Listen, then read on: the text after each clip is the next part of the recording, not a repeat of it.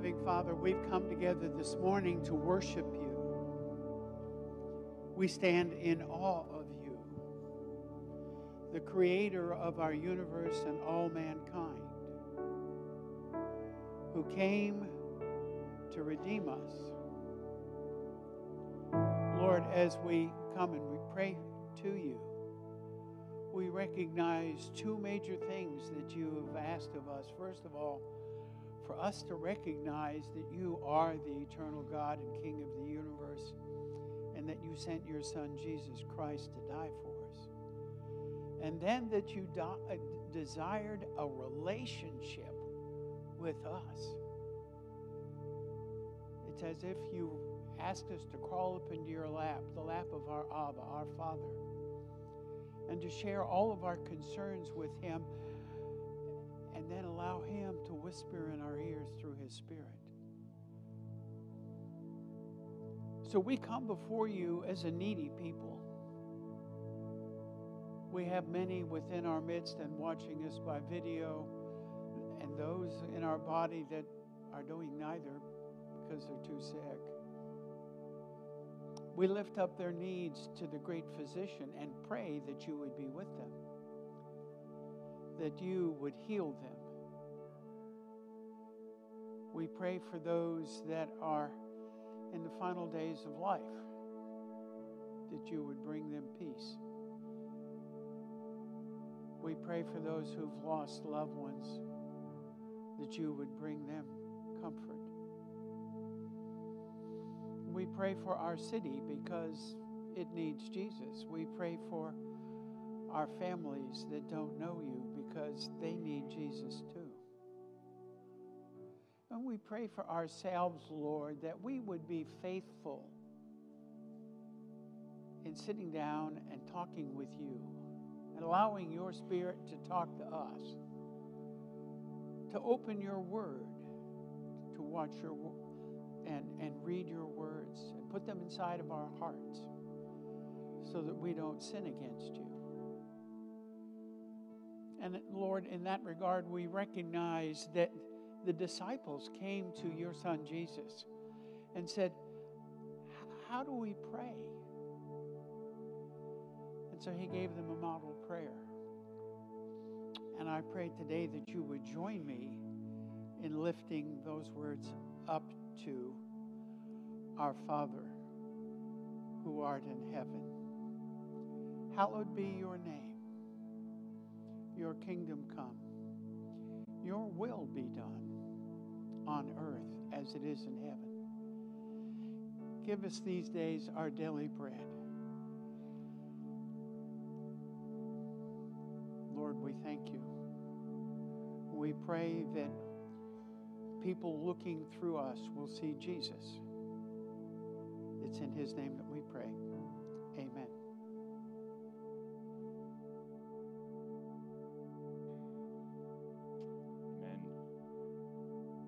Morning.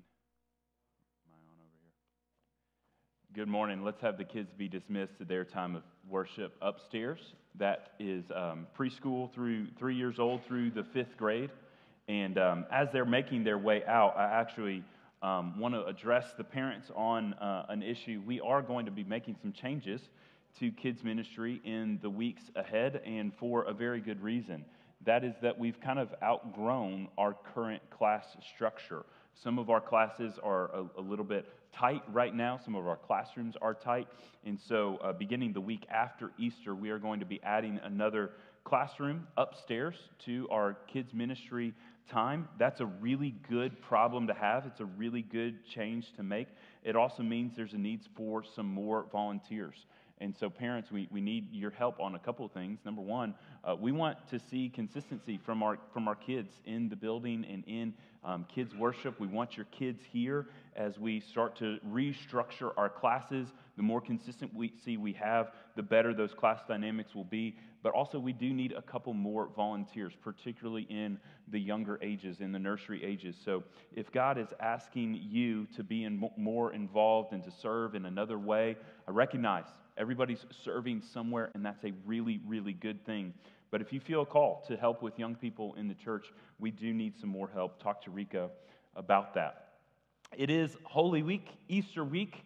Today is Palm Sunday, and we have the few days ahead of us to celebrate and worship with a little bit of extra um, emphasis, being that this is such a significant week within the year that we remember, we celebrate, and we worship. So, we want to encourage you on the different Easter events. There's a, a, flyer that you should have received as you came in. Along with the regular bulletin, there's a special Easter flyer that makes note of some extra things we have going on next weekend as we celebrate the Good Friday Easter resurrection season together.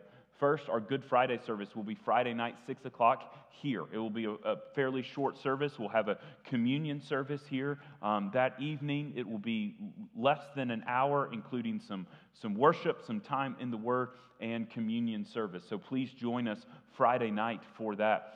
Saturday in the gym, we're going to have a, um, a Seder observance. That's not a dinner, but only the traditional elements of the Passover Seder meal. The focus of that will be on how this old covenant practice, where the people of God in the Old Testament through the Old Covenant would remember God's sacrifice and God's provision of rescuing his people out of the nation, um, out of slavery in Egypt. And as we observe that, we're going to see how that message pointed to Christ even back in the book of Exodus when we see God deliver his people from Egypt. That is 7 o'clock on Saturday. We would like you to register for that. Don't, uh, don't worry about registering for Friday night for Good Friday, but on the Church Center app, you can register for Saturday night, the Seder um, supper. And then for uh, on the back there, um, on the back table in this room, there is a sign up sheet as well.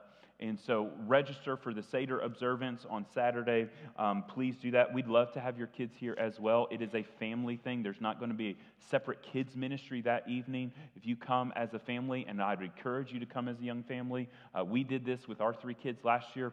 It's really fun to sit down and to learn about the elements together. So, that is Saturday evening. And then Sunday morning, we have two services. Uh, one normal 1030 normal worship service here. Easter choir will be leading us in worship that morning. But before that, at sunrise at 6:45 on the campus of Grace Presbyterian Church, which is that way and around the corner, we're going to have a joint sunrise service with Grace Presbyterian, with Dug Gap Baptist, and ourselves, three churches coming together, shared responsibility between the leadership of the three churches as we uh, get up early on Easter, see the sun rise up over the hill, and celebrate the risen Savior together. If you come to that, bring a lawn chair um, because we will be seating outside. It will be easier for you to, we'll have some chairs provided, but it will be better if you bring your own and we'll sit out in the field there um, by Grace's Pond and it'll be a really, really fun, enjoyable worship service. We did this last year. Some of you were with us. It was a great, great way to start out uh, Easter morning. So, those four elements of Easter weekend, it's a little bit a little bit busier than normal, a little bit special, but it's a really, really good thing to take some extra time over Easter weekend to celebrate. Um, I'll add in tonight, though it is spring break, and you can tell if you look around, um, though this is the first week of spring break, we will have normal kids ministry and youth ministry this evening. So 5:30, kids ministry, youth ministry, and some of the life groups will meeting this evening as well. Now, if you will, turn to me to Proverbs chapter 3. We're going to look in the book of Proverbs this morning to pursue wisdom together, to see what God has to say to us. But first, one more thing that I want to um, talk to you about this morning. Um, I, like many of you, um, watched the news coverage this week, saw the events of Monday in Nashville and the latest school shooting which has a way, anytime things like this happen, particularly in a school or in a church, there's a feeling of insecurity, a feeling of fear, uh, questions that we ask, and I'll, I'll simply say it's normal to ask those questions. I received calls this week of thinking through questions as basic as what is our church doing to make sure that we're safe as we worship, to deeper theological questions of why would God allow tragedies like this to happen in a, in a Christian school? Um, young, young children. What is God doing? Why, why would God allow evil to reign like this? And I think it's helpful in a season like this to sit in Proverbs, to wait in Proverbs, and to look at what Proverbs gives, gives us about wisdom and life. Because Proverbs is an exceptionally practical book, it's also an, an exceptionally real book. I told you a few weeks ago that one definition of wisdom is a life lived with boldness despite life's inevitable difficulties. We look at the, at the events of Nashville on Monday and we say words like inevitable difficulties are simply not strong enough. It's great pain, great trauma and crisis, tragedies that don't make sense, human sin that comes to bear in violence and great hardship experienced by individual families and experienced by whole communities. There's something about a Christian school and a Christian context, the same way as it would be with a church, that makes it feel a little bit closer, makes it feel a little bit more connected to us. It doesn't mean that we are less concerned about, about lives and other tragic events, but it does mean that when it's geographically closer and when it's contextually closer by being in a conservative Christian setting, it feels different. And Proverbs comes to us.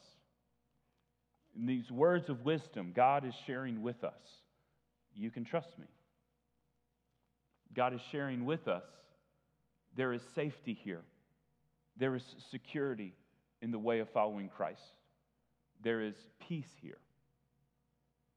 And it is moments like this where the tragedy seems so strong that it just does not make sense, that we need Christ the most.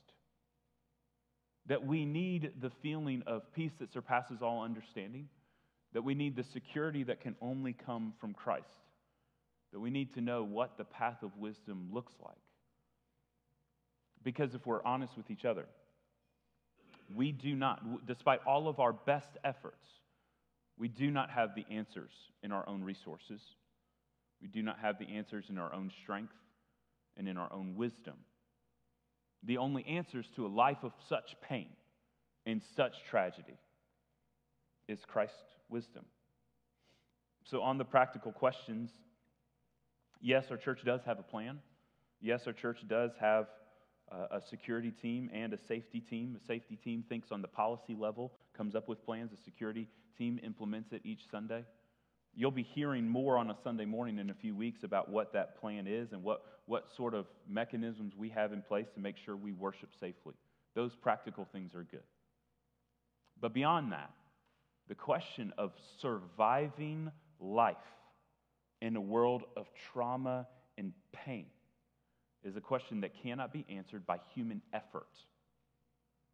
We, we cannot find the solutions and find the way forward by just making better decisions and forcing everybody around us to make better decisions because the sinful world in which we live in means that crisis will happen, tragedy will strike, suffering will occur, and suffering will acutely affect sons and daughters of God the Father. And so, moments like that, we lean into Christ, we lean into trust, and of course, we lean into prayer. So, we're going to take a minute to stop and pray for the community of Nashville, for the community of Covenant School, Covenant Presbyterian Church as they gather and worship today on the same campus where the shooting was on Monday. And then we'll jump into Proverbs 3 together. Father, I praise you that we do not trust in our own efforts or in our own strength. And therefore, when we do not have answers to the difficult questions of our day, we have assurance. And Father, eternal assurance is much stronger and much greater than those effective answers of our day. And so, God, I pray that in this room, we would be known for eternal assurance. That we would seek to live wisely and practically faithfully in this challenging world in which we live, in this world full of, of heinous sin. Father, give your people the wisdom and grace to walk in steadfast love and faithfulness. And Father, when we do not have the answers, teach us to trust. Pray for the community of Nashville, the area of Green Hills, Covenant School and Covenant Presbyterian Church. Father, I pray your grace. I pray your presence. I pray that the, the peace that surpasses all understanding would guard hearts and minds in Christ Jesus this morning. I pray comfort for those who have lost. I pray healing for hearts that are broken. I pray that this school, that the leadership of the school would walk in wisdom to find the path forward, to educate these children faithfully, and to serve them spiritually. For the church, Father, I pray that as they gather to worship even now, that God, it would be a, a service full of your grace, full of your strength, and full of your presence. May the cross of Christ be the focus. Because, Father, we have no hope in this life without the cross of Christ, without the protection that can only come from Jesus. So, in the feelings of great insecurity in this life, Father, we pray that you would bring us to a place of safety and security in your arms, in your eternal rest. And as we open up our scriptures today to see how you call us to trust, Father, may you secure us in that trust. As we trust you, may we rest in the peace of your presence. Now, speak through your word. Give us grace as we pursue you. In Christ Jesus' name we pray. Amen. We'll open to Proverbs chapter 3, and we'll focus on learning how to trust in circumstances that are difficult and in circumstances that are beautiful. In both settings, in the extremes of life, going from seasons of great health and wealth to seasons of great pain and shame in the extremes of life, we seek to trust God and trust Him at a deeper level. And so we'll go through this in 12 verses of chapter 3 in three major sections. We will see the peace that God gives, the trust that God requires, and then the discipline that God brings when we inevitably lose our way along the path. So, first, the first four verses, we'll start there. My son, do not forget my teaching, but keep your heart, but let your heart keep my commandments. For length of days and years of life and peace they will add to you. Let not steadfast love and faithfulness forsake you. Bind them around your neck, write them on the tablet of your heart. So you will find favor and good success in the sight of God and man. So, our first step here is the peace that God offers. I want you to look at verses 1 through 4 there. I hope you have it um, in, in your scriptures right in front of you because then you can, you can mark a couple things as, as we look at them. I want you to look at verse 1 my teaching and my commandments in verse 1. And then in verse 2, I want you to mark or underline length of days and years of life. And then in verse 2, also underline peace. In verse 3, steadfast love, mark it, and faithfulness. In verse 4, mark favor and good success. See, in these four verses, there are four things to pursue, and then four benefits of that pursuit. The four things to pursue in verses 1 through 4 are my teaching the teaching of God the Father, my commandments. And then in verse 3, steadfast love and faithfulness. Four pursuits of the wise life the teaching of God, verse 1, the commandments of God, verse 1, steadfast love and faithfulness, both in verse 3. And the four results length of days in verse 2, peace in verse 2, favor in verse 4, and good success in verse 4. So, first, let's look at the teaching and commands of verse 1, and we'll, we'll ask ourselves, what is God telling us by telling us to not forget his teaching and let our hearts keep his commands? Well, we can say it this way, okay? Teaching and commands basically referring to the same thing the teaching that God gives to his people. You see in verse 1, again, we have this, this simple two word introduction, my son.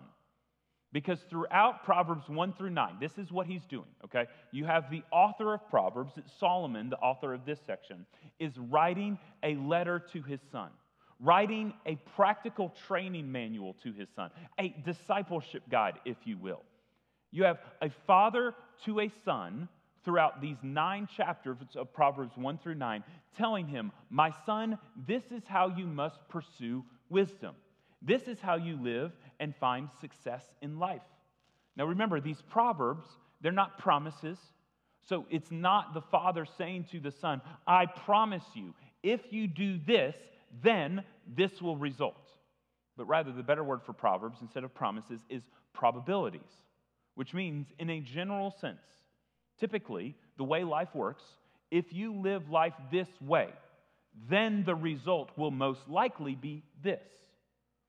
There's a problem that comes in there that there are exceptions to every rule, and every probability has a small minority of situations in which there are exceptions.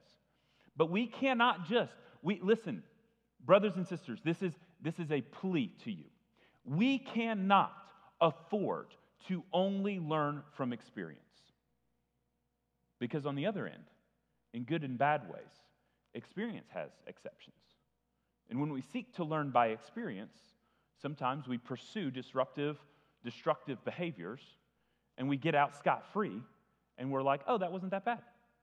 Even though the behavior was destructive, even though it was unwise, because we didn't experience immediate consequences, we think all's well that ends well. No, we do not need to learn from experience in that way because sometimes you pick up bad habits. You develop a Superman syndrome in this sense of learning from experience because you think, well, it could happen to somebody else, but it didn't happen to me. So I'll continue to pursue this destructive path. So this is the book of Proverbs, right? Pursuing wisdom and the life of Christ through the probability that life will end well if you pursue Christ and, and, and live faithfully and responsibly. There's a path, there's actually two paths. You choose one of two roads either the road of wisdom or the road of wickedness. And this is what the road of wisdom looks like today pursue the teaching that comes from God, pursue the commandments that come from God. Because as much as this is Solomon speaking, it is also the Spirit of God through Solomon speaking. So we're not simply here to follow Solomon's teaching or Solomon's commands, but we're here to follow God's definitions. God's definitions of right and wrong, God's definitions of sin, and God's definitions of moral righteousness. That's how we want to live our lives. We don't want to go through life aimlessly, hoping that we'll figure it out and hoping that eventually we'll find the right place, seeking out our own desires, seeking out every whim of pleasure that we might experience, hoping maybe one day we'll find the right way through it. No, we want to live with intentionality. Wisdom is boldness and intentionality, knowing that there is a way of honoring Christ with this life, and we're going to pursue it. When he says there, let your heart keep my commands, the word could just as easily be translated, guard my commands. Your heart is meant to guard against the disruptions that the heart may actually produce itself. It's been said that the heart is actually a factory, that the heart is a production facility, and the heart is a production facility for idols. That within every human heart, we have this great capacity to produce within ourselves these idols that are meant to satisfy us, that are meant to please us, that are meant to give some level of ultimate satisfaction and fulfillment. And every single human heart is prone towards this same sickness. So it may look different for each of us. We may not make these wooden carvings and bow down to wooden carvings, which is what we think the definition of idol is. But in a far deeper, in a far more harmful sense, we may allow within our hearts these, this production of idols that cause us to say, This is what I want most. This is what I need most. So when the scriptures tell us, guard your heart towards the obedience, the faithfulness of my commandments, he is saying, guard your heart against what your heart wants to do itself. And you think, well, I don't have that problem. I don't have idols. Then let me ask you this What scenario, what situation in life are you yearning for to the extent that you say, if I only get to that point, then I will have arrived? If I can only get to this point out here, this destination, get over this next hill, then, then I can be happy. Then I can be at rest. Then I can be fulfilled. I've got to get through this trial, through this difficult season to get just over there. If you could say that about any accomplishment, success, or new scenario in your life, then that's your idol right on the other side of that hill. That, that wage increase, that, that um, additional work responsibility, that additional notoriety, that additional family accomplishment, that additional uh, child accomplishment, the, the, the, the, new spouse, the, the new child, whatever it is, if you're thinking, if I can only get to that point, and maybe that point over there is, is retirement and the end goal is, is rest over there, if you're looking and searching for anything to find fulfillment and joy, then you might just have an idol that you're worshiping, that you're bowing down to, that you're yielding your life towards that's just sitting right on the other edge of that hill. Because that is what's dominating your attention. That's what's dominating your energy. That's what you're thinking about in those low moments. How do I get to that point? If only I could get to that point. Then fulfillment. Then peace. And that's not freedom. Freedom is life in Christ. That is slavery. Slavery towards an idol. And if it is your career, that you're seeking to arrive at your career, then you're enslaved for your career. You're working for the salvation that comes through the career. And if it's some family accomplishment on the other side of that hill, then you're enslaved towards that. It is so easy, and every human heart does it, so easy to become enslaved to our own desires. Our problem is not just that our desires are misplaced. Oh, that's a huge problem. Our desire, our problem is that our misplaced desires lead us to false beliefs and false doctrine. To think that if only I can fulfill this desire, then I'll have peace, then I'll have joy, then I'll have completeness, fulfillment.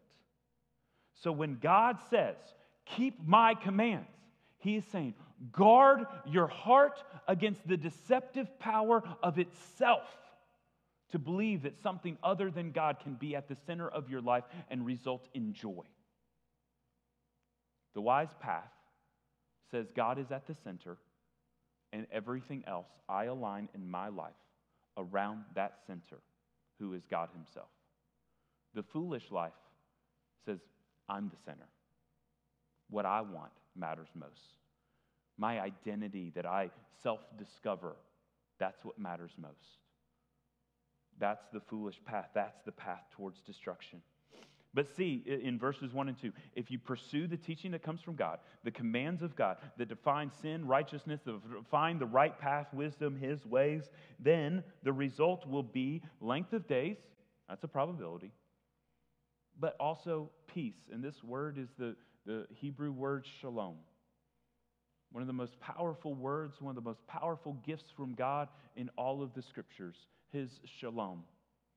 When it gets translated in, into Greek, it, it loses a bit of the power because the Hebrew concept of shalom was not just the absence of conflict. That's what we, we think of as peace. We think a peacemaker is somebody that ends the conflict. But the shalom of God, the peace of God, is not just the absence of conflict, but also the presence of blessing and favor. That the peace that God brings is an eternal peace that results in favor in the holy kingdom, the holy and eternal kingdom of God, where you are his son, you are his daughter, and you are blessed as a part of the royal family. So you keep to God's commands. You guard your heart against the easy distractions, and the result will be peace. But the next pursuits in verse 3 steadfast love and faithfulness. Steadfast love and faithfulness, when they are used together in the scriptures, rarely talk about us, but here they kind of do. Usually, steadfast love and faithfulness are things that God says about himself. I'll prove it to you. Exodus 34 6. You can turn there if you want, or I'll just read it quickly.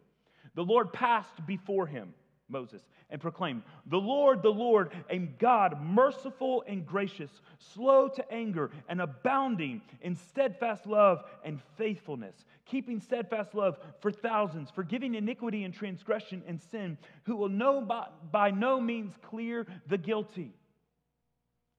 That's who God is. God's definition of himself steadfast love, love that will not end, unconditional love, and faithfulness towards his people.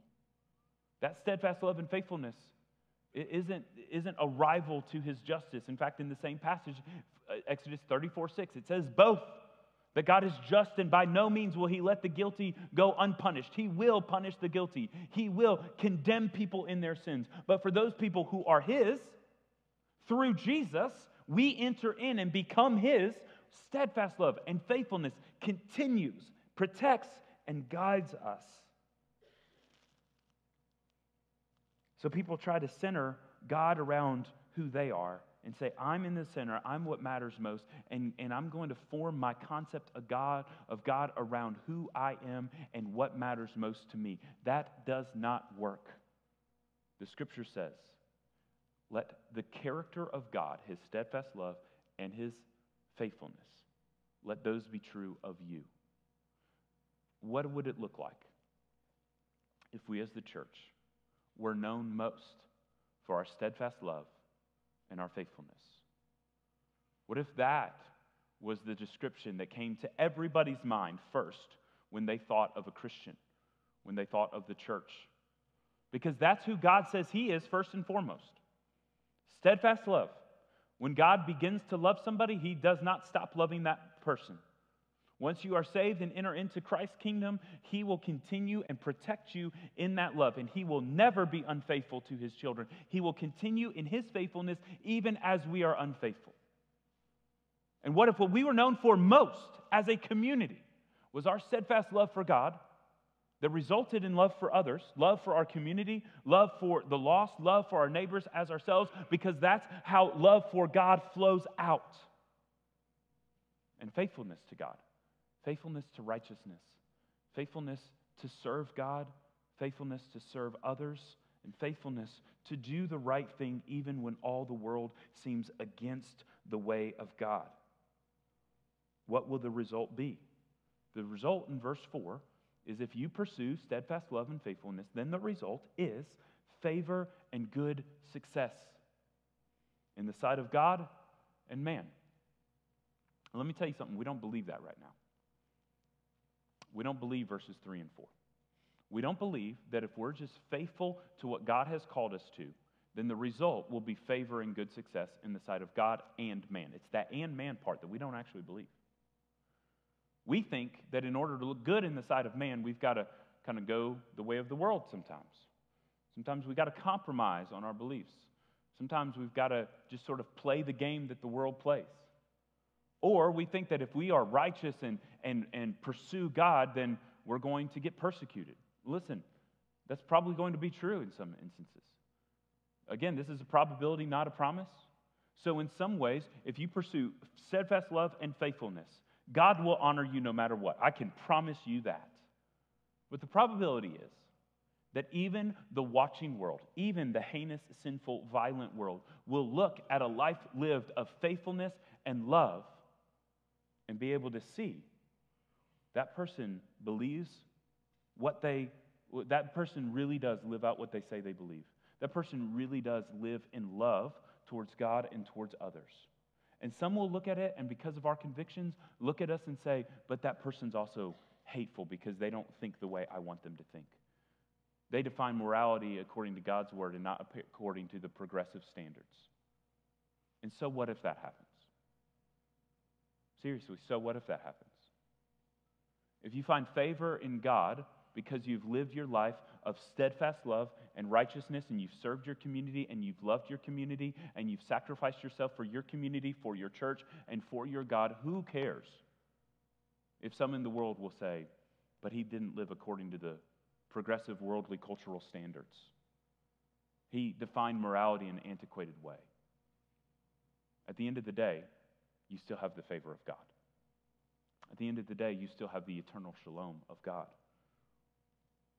And if we would just try it, if we would just live with a little bit more love and a little bit more faithfulness, we might actually be surprised at how that big, scary world out there might respond to Christians who love well, to Christians who serve well, to Christians who live with such rabid faithfulness to God that all you can see out of them is love for their fellow man, both the lost man and the saved man.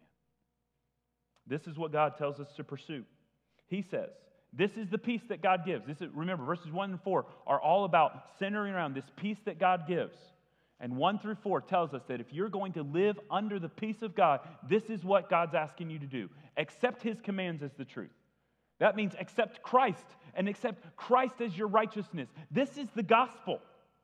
Proverbs 3 1 through 4. You might not see it readily there, but it's there. The only way to peace with God is by accepting His commands, recognizing that you are a sinner in light of His commands, and then through steadfast love and faithfulness of God, receiving the gift sacrifice of Jesus to enter into the new life. And then in response, honor Him in steadfast love and faithfulness.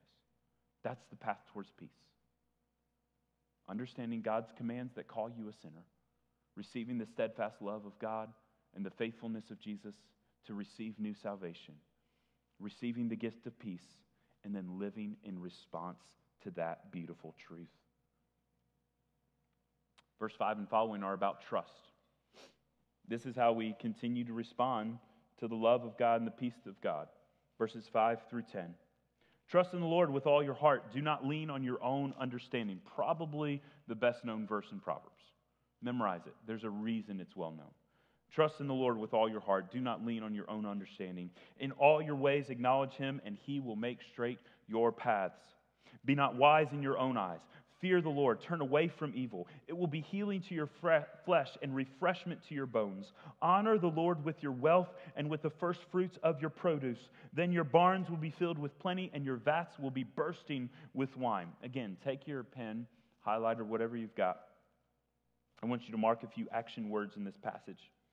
Trust, verse 1. Lean, verse 1. Acknowledge, verse 6.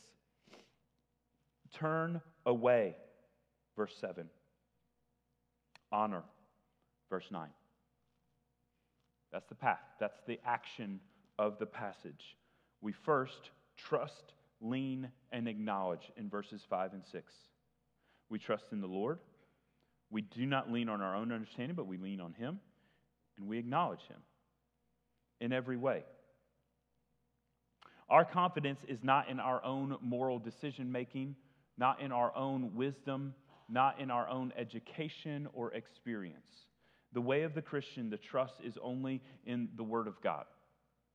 The, the Christian lives his life like this, not with this bold confidence that says, I know exactly what I'm supposed to do and I have all the resources internally in myself, but rather with the bold confidence that can only come from having a book that tells the truth in any and all circumstances. It doesn't give us the path in any and all circumstances. But in any and all circumstances that you open the Word of God, it is going to tell you the truth about yourself and about your world. Does it tell you what job to take? Probably not. Does it tell you what woman to marry? Probably not. Does it tell you what decision to make practically within your career? Most likely no. But does it give instruction and guidelines and deep, deep truth that can guide you in any of those decisions? Absolutely, it does. It gives you a framework where when you're a student of it and you're trusting in it and building your life with His Word as the foundation, you will start to see oh, I understand how to stay on that path. I understand that if I just take a few steps forward, here's the problem that some of those first steps are really, really hard. I say you got, you got two paths, right? You got the path towards wisdom and you got the path towards wickedness. It's way easier to walk this way. In fact, you don't have to walk this way, you just sort of float this way. We drift towards wickedness. You don't drift towards wisdom. You don't drift towards righteousness. You walk intentionally with bold intentionality built on the Word of God, trusting in Christ our wisdom. We walk intentionally in a specific direction towards steadfast love, towards faithfulness, towards honoring Christ with our lives. That's the road of wisdom. And along the way, we're going to face all sorts of micro decisions, right? And any of those micro decisions will very, very quickly lead us back to that path of wisdom. The road through the woods from the path of wisdom to the path of wickedness is really easy. But the road from the path of wickedness back to the road of wisdom, again, it's hard. It's harder to walk that way, and it's really easy to drift that way. And this is where the scriptures guide us. This is where uh, just allowing ourselves to soak in the scripture and to trust in our Lord will give us the guidance we need. Uh, here, here's what it looks like. If wisdom is a life lived with boldness in light of life's inevitable difficulties, if wisdom is um, uh, the skill of living with intentionality, and if wisdom says that you don't trust your own heart and your own understanding, but you trust God, here's what you do in any situation in life. When you have a strong feeling, a really strong desire to do something, question it. That's not really popular to do in the world, right? And sometimes even Christians, we say, this is what we do. This is Christian decision making 101. You feel good about something, what do you say? I have a peace about it. Here's me just throwing some water on that whole thing. Sometimes when you have a peace about it, maybe that's actually your sinful flesh wanting to lead you towards an easy decision, towards the decision of least resistance, towards the decision of fulfilling your own personal desires and your own personal pleasure. Don't get me wrong, I believe that God guides us in our decisions makings to peace, but, but usually it's the harder decision. Usually it's the path of more resistance that Christ is leading us towards. Usually it's the path of sacrifice. Don't lean on your own understanding. Don't follow your heart. Follow Christ. So, here in verses 5 and 6, we learn trust, lean, acknowledge. The word for trust is, is communicated well in this word for lean. Real trust is, is blatantly laying down before God and trusting Him. The, so, the Old Testament, quick lesson here Old Testament was written in Hebrew mostly. There were a, a, little bit of the New Testament that was written in Aramaic, most of it was written in Greek. So, you have three languages, old, dead languages, that are used, those forms of them are dead, that were used to write the scriptures, okay?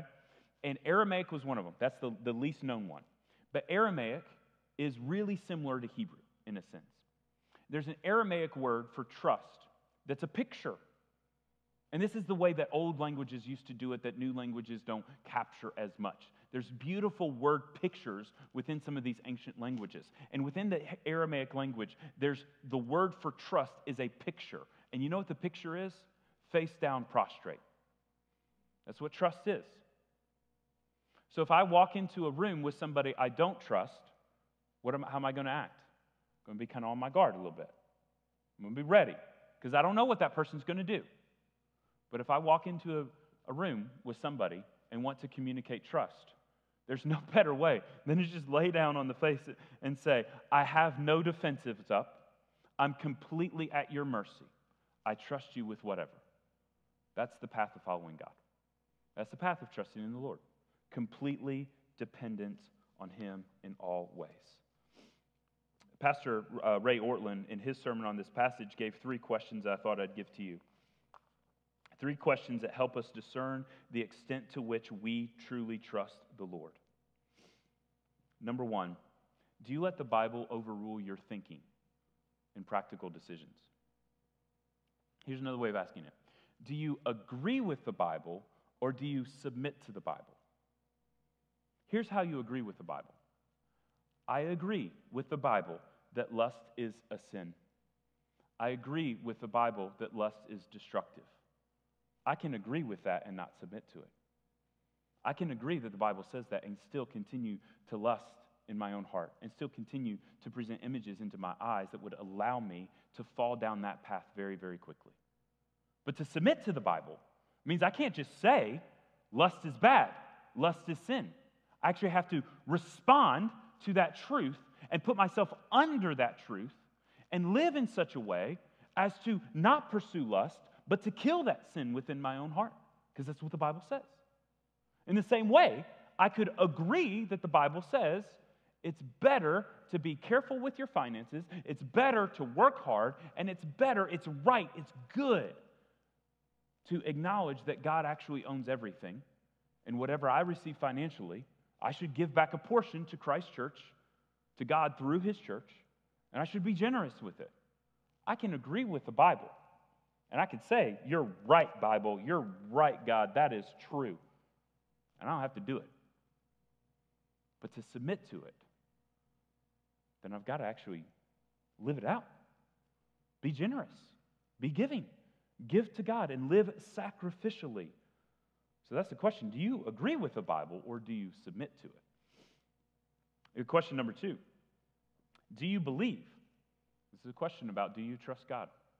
Do you believe there's a path to God without Jesus? For you, for anyone. Do you believe that there's a path towards heaven, a path towards salvation? Do you believe that there's a path towards success in your own life that's not explicitly through the cross of Christ?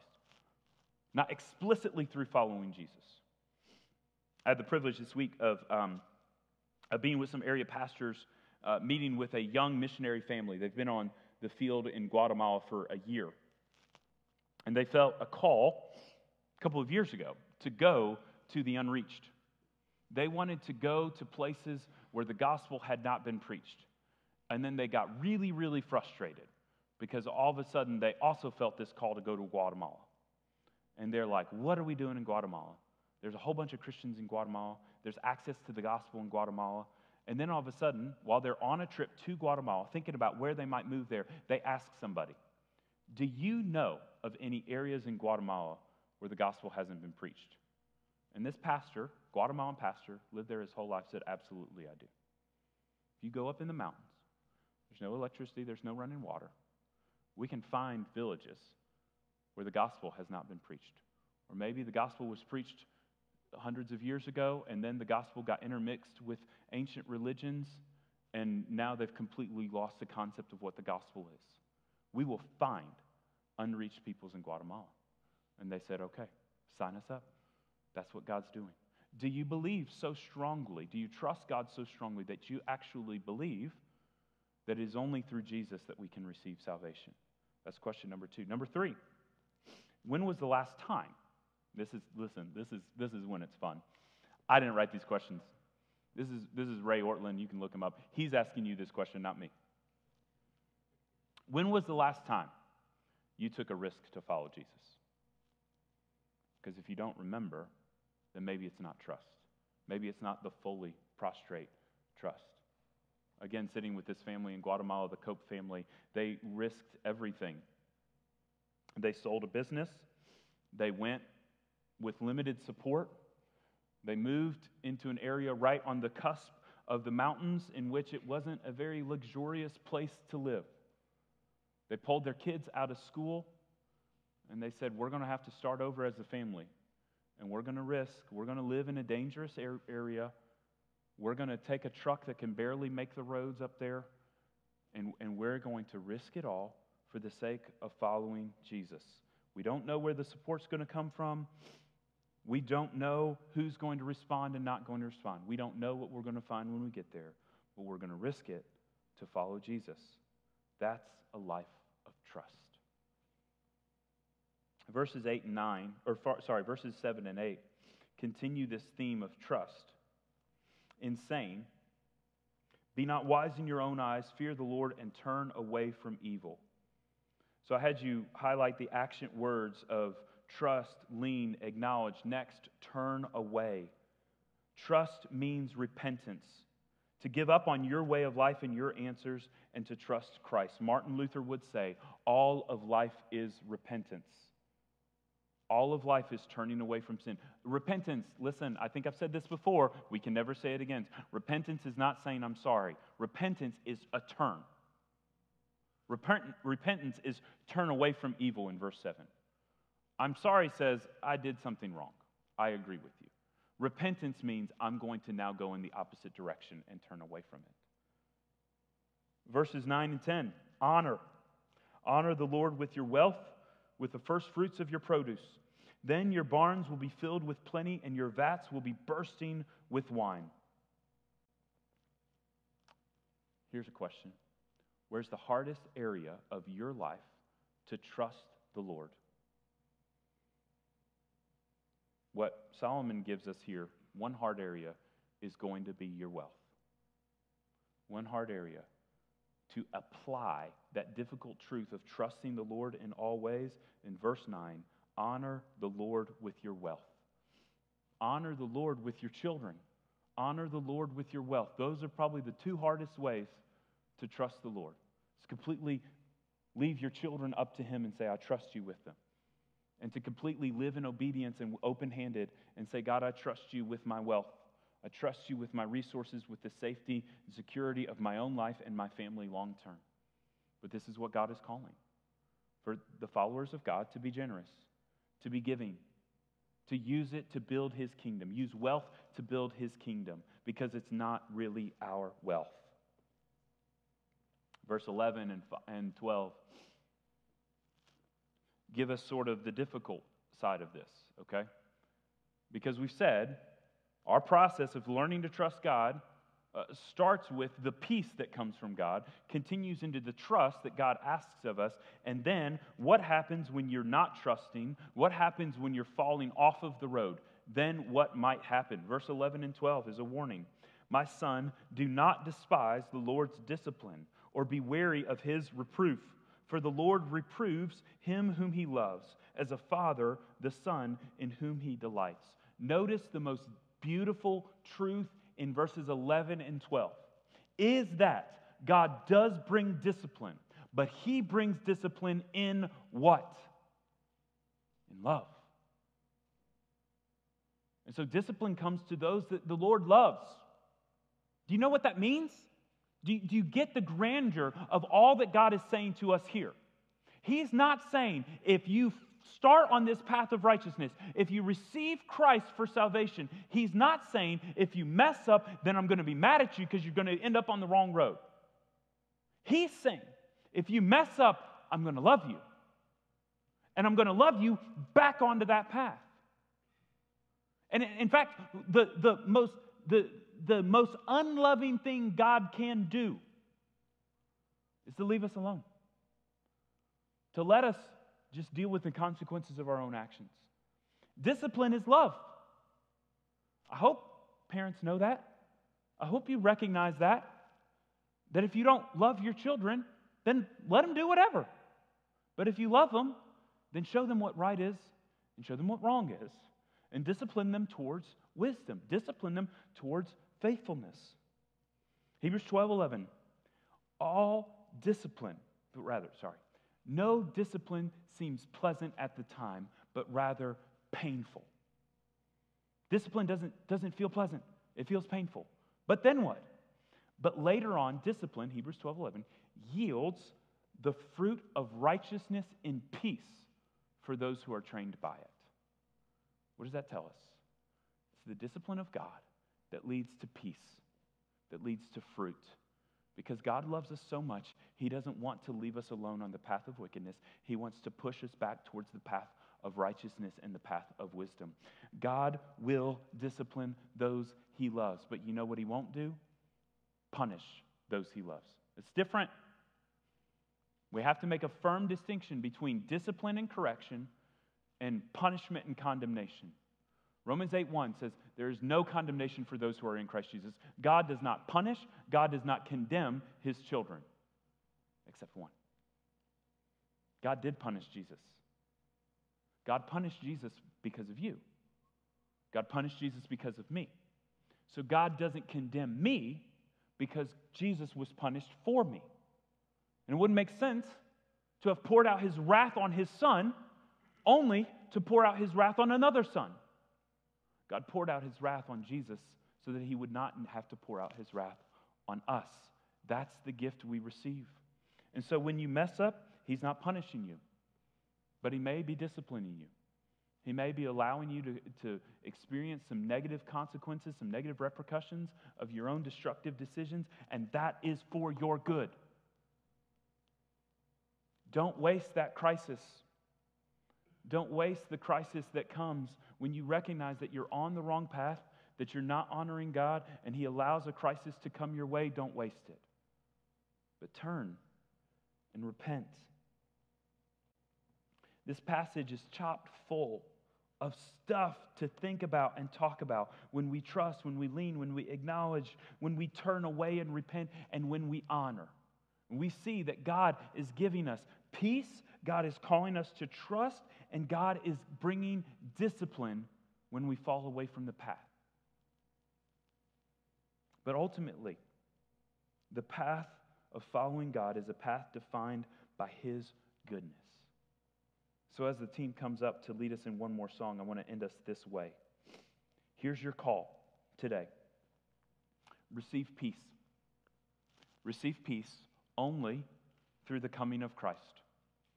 Because if you acknowledge the steadfast love of God and the faithfulness of Christ the Son on your behalf, you will receive the peace that can only come through Him.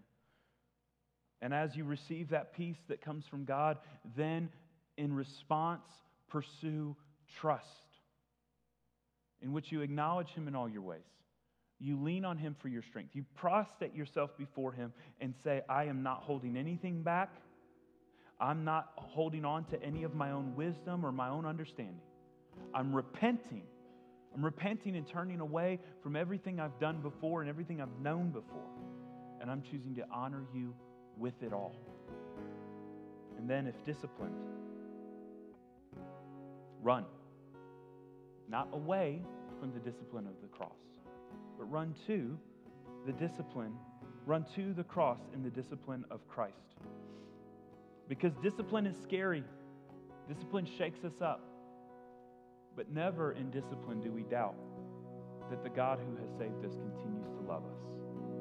So when you experience those crises, whether it is discipline that you're experiencing or whether it is just the craziness of the sinfulness in this broken world we live in, Run to Jesus for healing. Run to Him for His peace. Stand, sing with us this morning.